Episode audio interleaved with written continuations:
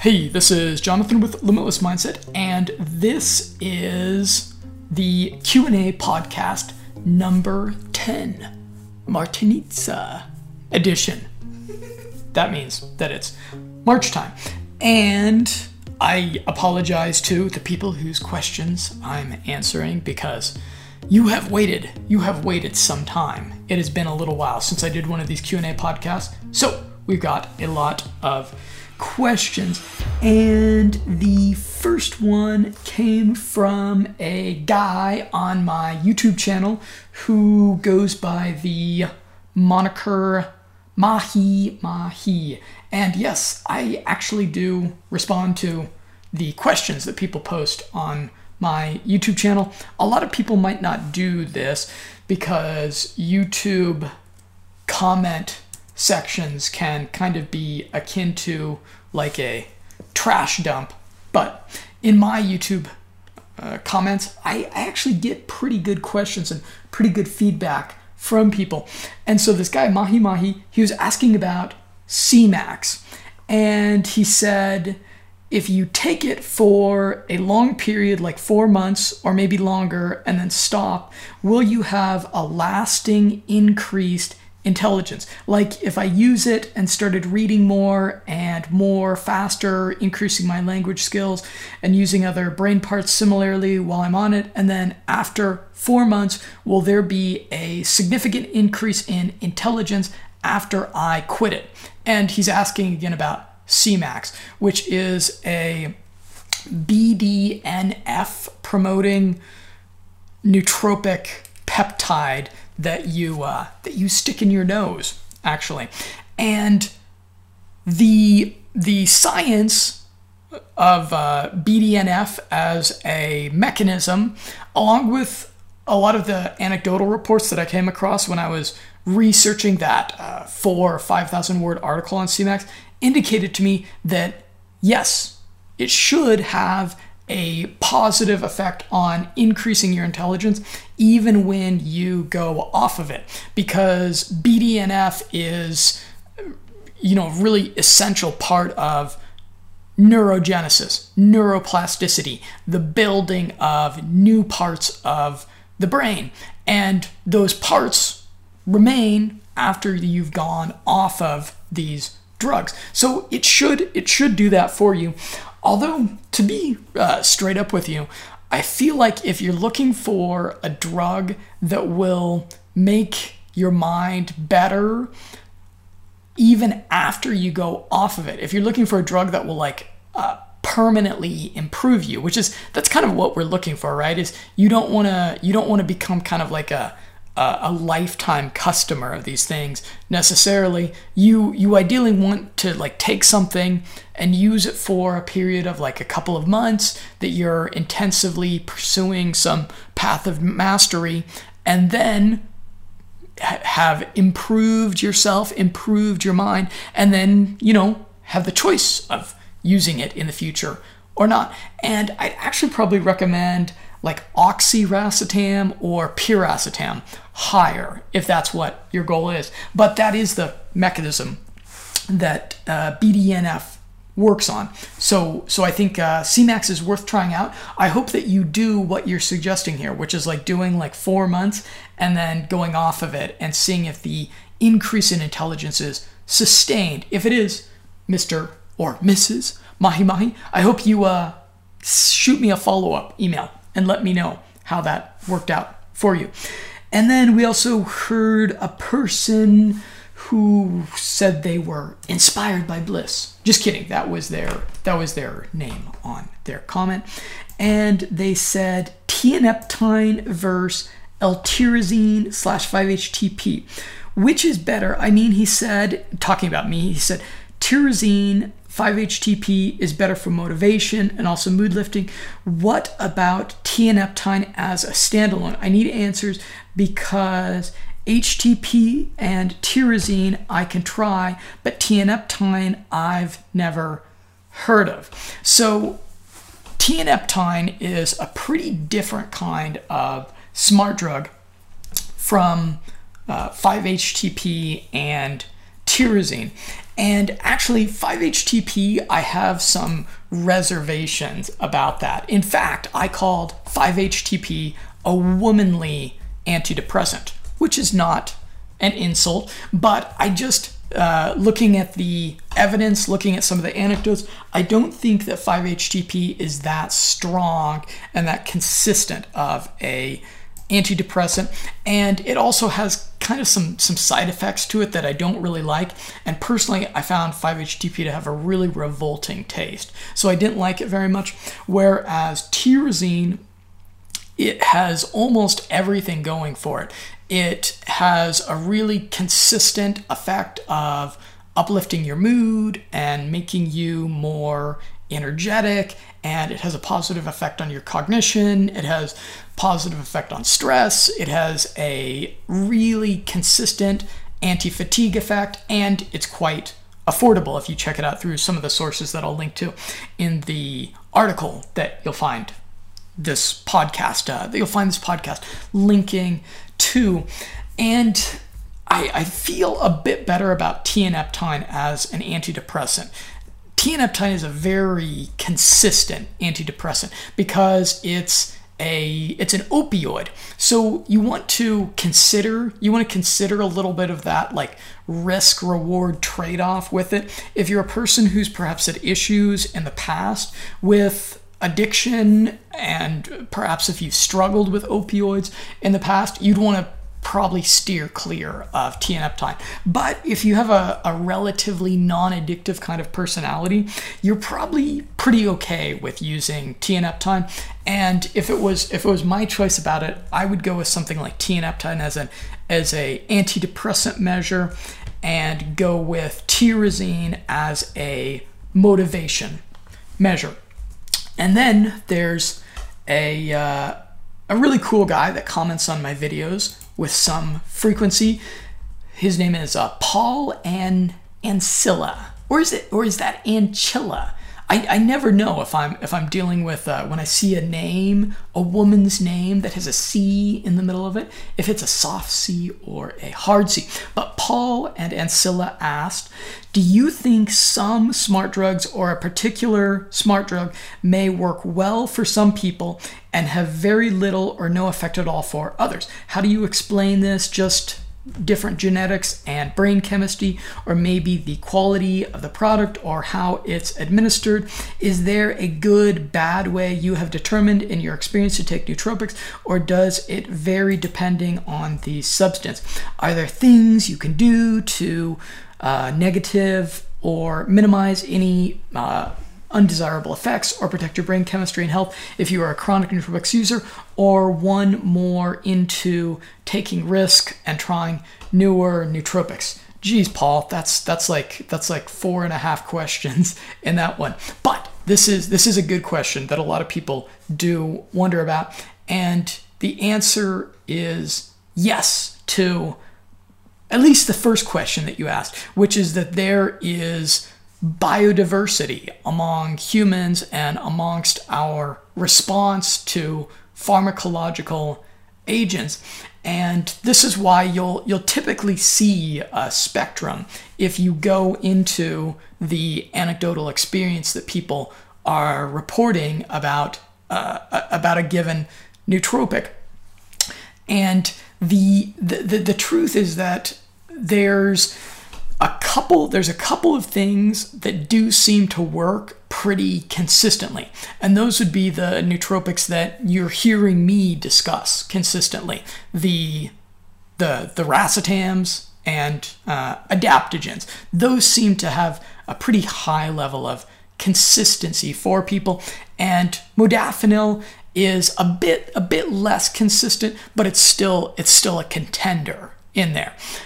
Um, other than that, other than that, I encourage people to do their own self experimentation. This is why, for probably if you if you look at my content over the past year, perhaps over the past two years, I've been focused a lot more on talking to people about self experimentation with single ingredient products so that they can do some self quantification and some determination of how they respond to single ingredients. And I've been doing that as opposed to talking about a bunch of different stack products because those stack products where they are universalizing a package of different ingredients for everybody with those you you have a whole lot less of a opportunity to accurately gauge exactly how different things are affecting you individually. So I, I am encouraging people to kind of go the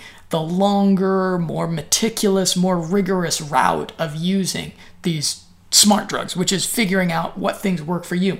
And yeah, you're totally right. There's going to be differences in genetics, differences in brain chemistry, differences in uh, history, what they've what they've been through.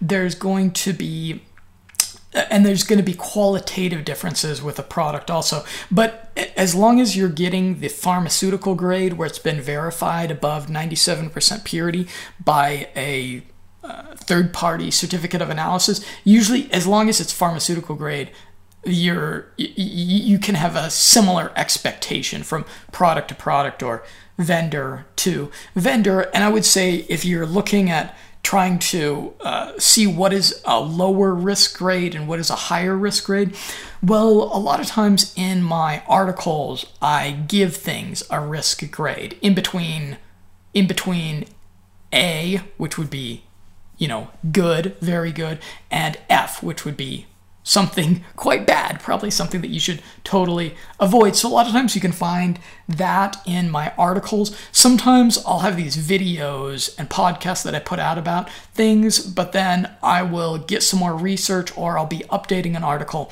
and I'll put it in there. So, sometimes my podcast may not contain the most up to date, complete information about making your uh, risk reward trade off on things. And then finally, if, if you're trying to mitigate your risk, you want to look for nootropics that have quality science done in them. So they have double blind, human, placebo controlled clinical trials that are done within the past 10 years that are saying that they are safe.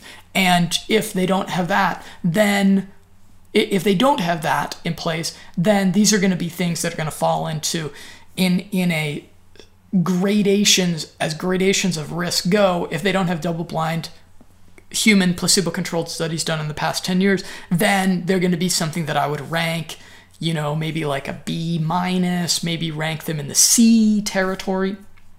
So those are some things to think about. And then there was a guy named Aldo Velez. He asked me have you ever used DNA Fit or any of these private labs that provide tests for hormone levels, biomarkers, or microbiome? They seem to suggest that having one's genetic biomarkers, hormone profile, microbiome can allow for the optimization of one's diet and further control of the body's homeostasis. What are your thoughts? My thoughts are I think that those things are all pretty good. I think DNA Fit, I've taken a gander at their website a couple times. I think 23andMe, uh, I think those are all a pretty good idea because you may have a little gene somewhere in there that you don't know about that has a. Uh, that is uh, going to be an accomplice to the the grim reaper at some period in your future. And if you know that you have a specific gene for a specific disease, then you can take proactive steps at this point. So, I mean, when the when the downside is uh, death via some really unpleasant uh, chronic disease, uh, when that's the downside, uh, that seems like that seems like a total win-win to uh, to to get that sort of thing done. And it's on my list of biohacker things to do. So I'd, I'd uh, love to hear from you if you get your DNA fit done. Let us know uh, what you what you thought of it. Okay, we also heard from Walt, and oh, okay, this was interesting. This was a this was actually a quite good question. So I said in my video, I okay, there's a video that I did about a product called qualia, which a lot of you probably know about qualia. And in the video, I said if you are taking nootropic ingredients in a lot lower dosages, then there's no good reason to think that they'll actually do you any good. Okay, and Walt responded to this. He said, this is false and potentially dangerous logic. Can you think of or even imagine any nutritional that is both good for you in the tested dose and worse for you in lesser doses than taking none at all? Would you tell me to blow off vitamin C completely if I could not achieve the RDA? Ridiculous. I know of no chemical that behaves as you suggest, and really it doesn't even make sense. Furthermore, testing your dosages rarely compares a full spectrum of dosages, rarely has long term effects data, and rarely can give you guidance based upon the variable absorption and metabolic rate of individuals. Finally, it is a grievous error to assume that research is without bias and has been properly vetted and critiqued. Consider that all of the above concerns are especially true for nootropics, which are largely new and novel to general consumption. In particular, your advice thus should be exactly the opposite, suggesting that users of these drugs begin with a fraction of the suggested dose and consume more only after gauging the effects. Be careful, my friend. You're taking on a grave responsibility when broadcasting nutritional advice. Being conservative, thorough, and highly skeptical is totally appropriate. So, this is a pretty good argument, but I think I'm going to stand behind my original statement because my my views and opinions are derived almost completely from the clinical human trials that are being done with these drugs and supplements.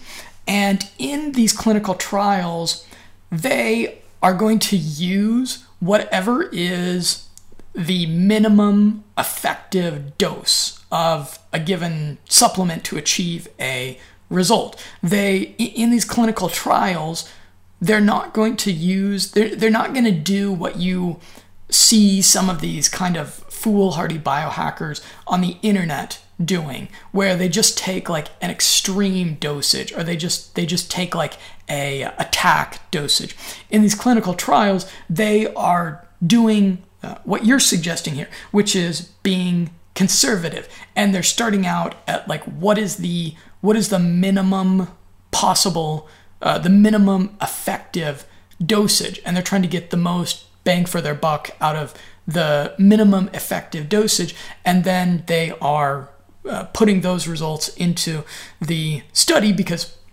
of course, if you're conducting a if you're conducting a study with with human participants you're going to be extremely risk averse. You're uh, the very last thing that you want in your study is for your subjects, your human subjects, to experience toxicity or your human subjects to experience uh, some type of negative side effect from uh, excessive use of what the supplement is. So, what I would suggest is that in the trials that I'm deriving my conclusions from, they are most li- they are in those most likely in most cases again i'm making a, um, i'm making a bit of a generalization of saying what is probably true most of the time. And i'm sure there's going to be i'm sure there's going to be fringe examples that would that would contradict this. But what is true most of the time is that the researchers are trying to figure out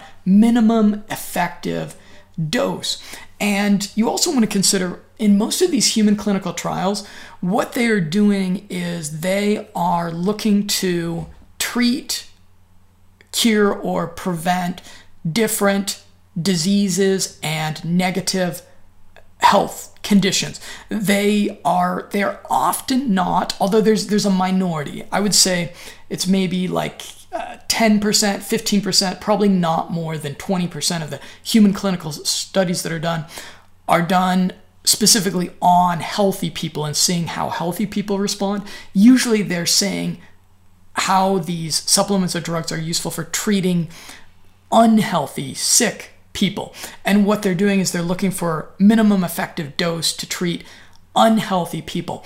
And so uh, I would actually kind of suggest that in a lot of cases, if you're an in the majority of cases, if you're an already healthy, otherwise uh, vigorous, otherwise you know balanced uh, biology person, you're probably actually going to need a bit more than uh, in a lot of cases you're going to need a bit more than what was the uh, dosage in the in the studies for the sick people to give you some type of to give you some type of enhancement above baseline because those uh, neurobiological chemical deficiencies that the drug is making up for in the sick people and making them better that's something something that you already have on baseline. But this is this this is a bit of a, a slippery a slippery issue to really speak about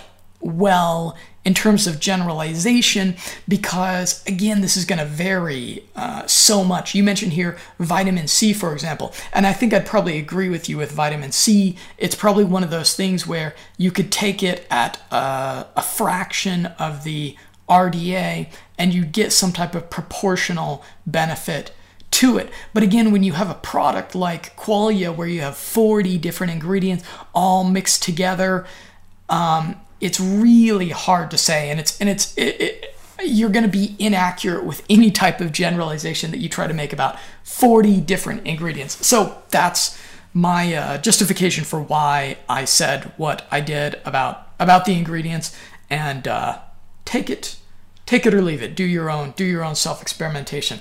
Moving on to the next question.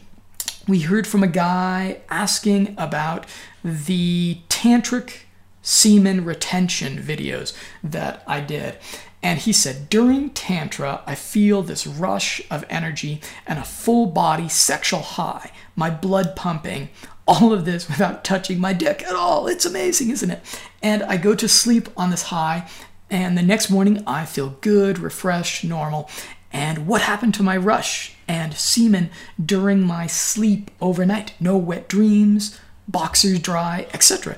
Did it all absorb into my body? Did I do it right? I think you did. You may want to give a read of the two books that I recommended, which was the uh, Tao of Longevity, Sex, and Health, and then the other one was the Multi Orgasmic Man. And what they talk about in those is when you're doing those tantric exercises correctly, that the uh, that the semen that you have that it gets reabsorbed into your uh, prostrate. So it does it does stay inside of uh, your body, although there's there's probably just a little bit that uh, that that works its way out. So if you if you haven't already, check out. If you're a guy, if if you're a lady, unfortunately, I have nothing to help you with in this department. But if, you, if you're a guy, do check out the uh, content that I have in a private area of my website about tantric semen retention. Another question I got from someone was they said, I'm curious, did you get eye problem from TBI? I'm looking for treatment for possible TBI or asphyxia induced attention. Uh, depression and cognitive treatment. I was on tianeptine for quite a while and it helped a little. Now I got 1200 milligrams of piracetam prescription and am starting tomorrow. TBI stands for traumatic brain injury, and my eye problem, my crossed eye, is something that has developed over time. I did not get it from a traumatic brain injury. I think I got it mostly just from using computers way too much over the years, and then I was born with a little bit of uh, strabismus, crossed eye syndrome. So I think that for you, okay, you mentioned uh, 1200 milligrams of piracetam. I think I think the piracetam is a pretty great idea for you. I think it'll help with the uh, symptoms that you're suffering from. In fact, it's probably been a while since you left this comment. So if you want to send me a, a follow up, I'd, I'd really appreciate that. Next, we heard from Noobs, and he said, Could you make a video entirely dedicated to how to find your ideal dosage? I'm a big guy, six foot five inches, bordering 500 kilograms, and 100 kilograms, and I've been experimenting around with modafinil and some racetams, mainly aniracetam to help my ADHD. But if I use the standard doses, I don't get much of a result. I'd like to know how I could find my ideal dosage and cycle so that I can get the benefits of biohacking without running into a resistance curve where it becomes useless. Unrelated question Would you say what would you say which would you say is better piracetam or aniracetam i've read around online and the general consensus is that aniracetam is better because it is faster acting and more powerful and it dissolves in lipids not water. But many people say the opposite and i wanted an expert's opinion. Okay with piracetam and aniracetam those two in comparison is kind of like a different strokes for different folks type thing. Personally, I used aniracetam. I've used it a couple of times now, and I've just never been all that impressed with it. But occasionally I'll hear from people and they'll be like, oh my gosh, aniracetam, this stuff is amazing. They'll be really, really impressed with it. So this is one of these things where I think you just need to try both and figure out what works best. And then I'll address your first question. And this is a thing where your neurobiology, your brain, your mind is trying to always reach a state of homeostasis. It's trying to always kind of get back to baseline. And this is why you develop tolerance to things over time and also you know you're a big guy and so you're naturally going to have a bit higher tolerance to things. I'm curious you may, perhaps you can respond to me. Do you have a higher tolerance to alcohol? Because a lot of times people that have a high tolerance to alcohol they're also to there's similarly have a high tolerance to these to these smart drugs. And there's a couple of things that could be going on there uh, a lot of times what happens is your okay your stomach lining and your large large intestine small intestine lining can sometimes be in poor health. Because you're aware of you have this thing called the the microbiome going on. You've got like this internal environment of uh, like billions or trillions of microorganisms uh, living inside of your body and interacting with your biology and they're involved with the digestion of everything that you consume and if this microbiome is in non optimal condition, then it's not going to absorb all of these uh, cool nootropics and smart drugs that me and a bunch of other people are talking about. And you're going to be like, wow, I'm really kind of disappointed. And so there's some different steps that you can take. And this is probably a this is a situation where you might want to read the book Headstrong by Dave Asprey. He talks about this in there about uh, optimizing your diet for absorption of supplements because you know in that book he recommends all these different fancy mitochondrial supplements uh, and some of the, some of them are quite expensive and, and some of them are worth it because they, they really do work great but if your if your uh, digestive tract is not optimized for the absorption, then you're kind of you're you're literally just uh just pooping a lot of these fancy supplements out. They're they're being deposited into the uh, the uh, the porcelain throne, right? And we don't really want that. So you might want to look into things like uh, getting more probiotic foods into your diet, as that makes your your stomach lining. And you're also going to want to do a bit more research on enzymes enzymes and optimizing your enzymes for absorption of different nootropics and that is something that honestly I should probably do a piece of podcast specifically uh, on that because it is an issue that I come across from time to time.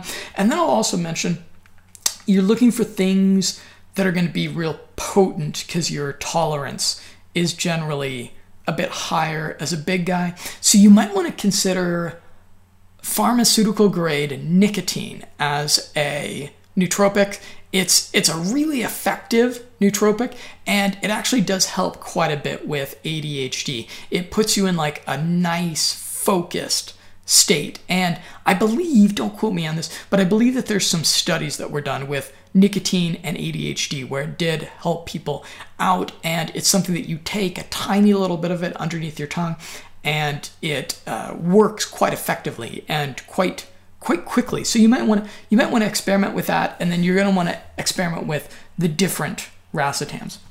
And, though, and those are all the questions that we have in this March edition of the biohacking Q&A podcast.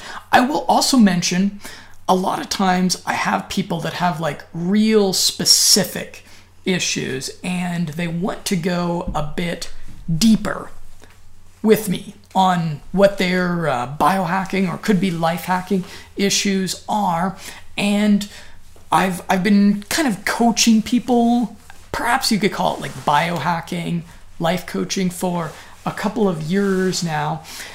And what I did was uh, initially what I would do is I would get on like these Skype calls with people and we'd have like a conversation for like an hour or 90 minutes or two hours sometimes. And I wanted to make this a bit more efficient. So I created this form on my website and this is this is a great form. I dare say this is going to be like one of the the best forms that you'll ever have the pleasure of filling out on the internet. I created this form with a bunch of different questions to kind of like assess your uh, biohacking wellness. And I'd really encourage you to go check that form out. Hey, maybe you don't even maybe you don't even need my uh, my my consulting and my, and my advice. But in this form, I ask a bunch of questions that perhaps will make you aware of some uh, deficits or some uh, factors that are really holding you back because we, we we all have cognitive uh, blind spots right and so i created this form based upon a bunch of different books that I've read and psychology things that I've researched. And uh, it has a bunch of different questions that I think might help you to narrow down what your issues might be. And then, of course, you could submit that form. And if I think that I can help you, then I will let you know. And, you know, maybe we can get on a Skype call. So maybe check that out. I'll link to that below this podcast. Again, I'm Jonathan with Limitless Mindset, and as always, I look forward to a continued conversation with you.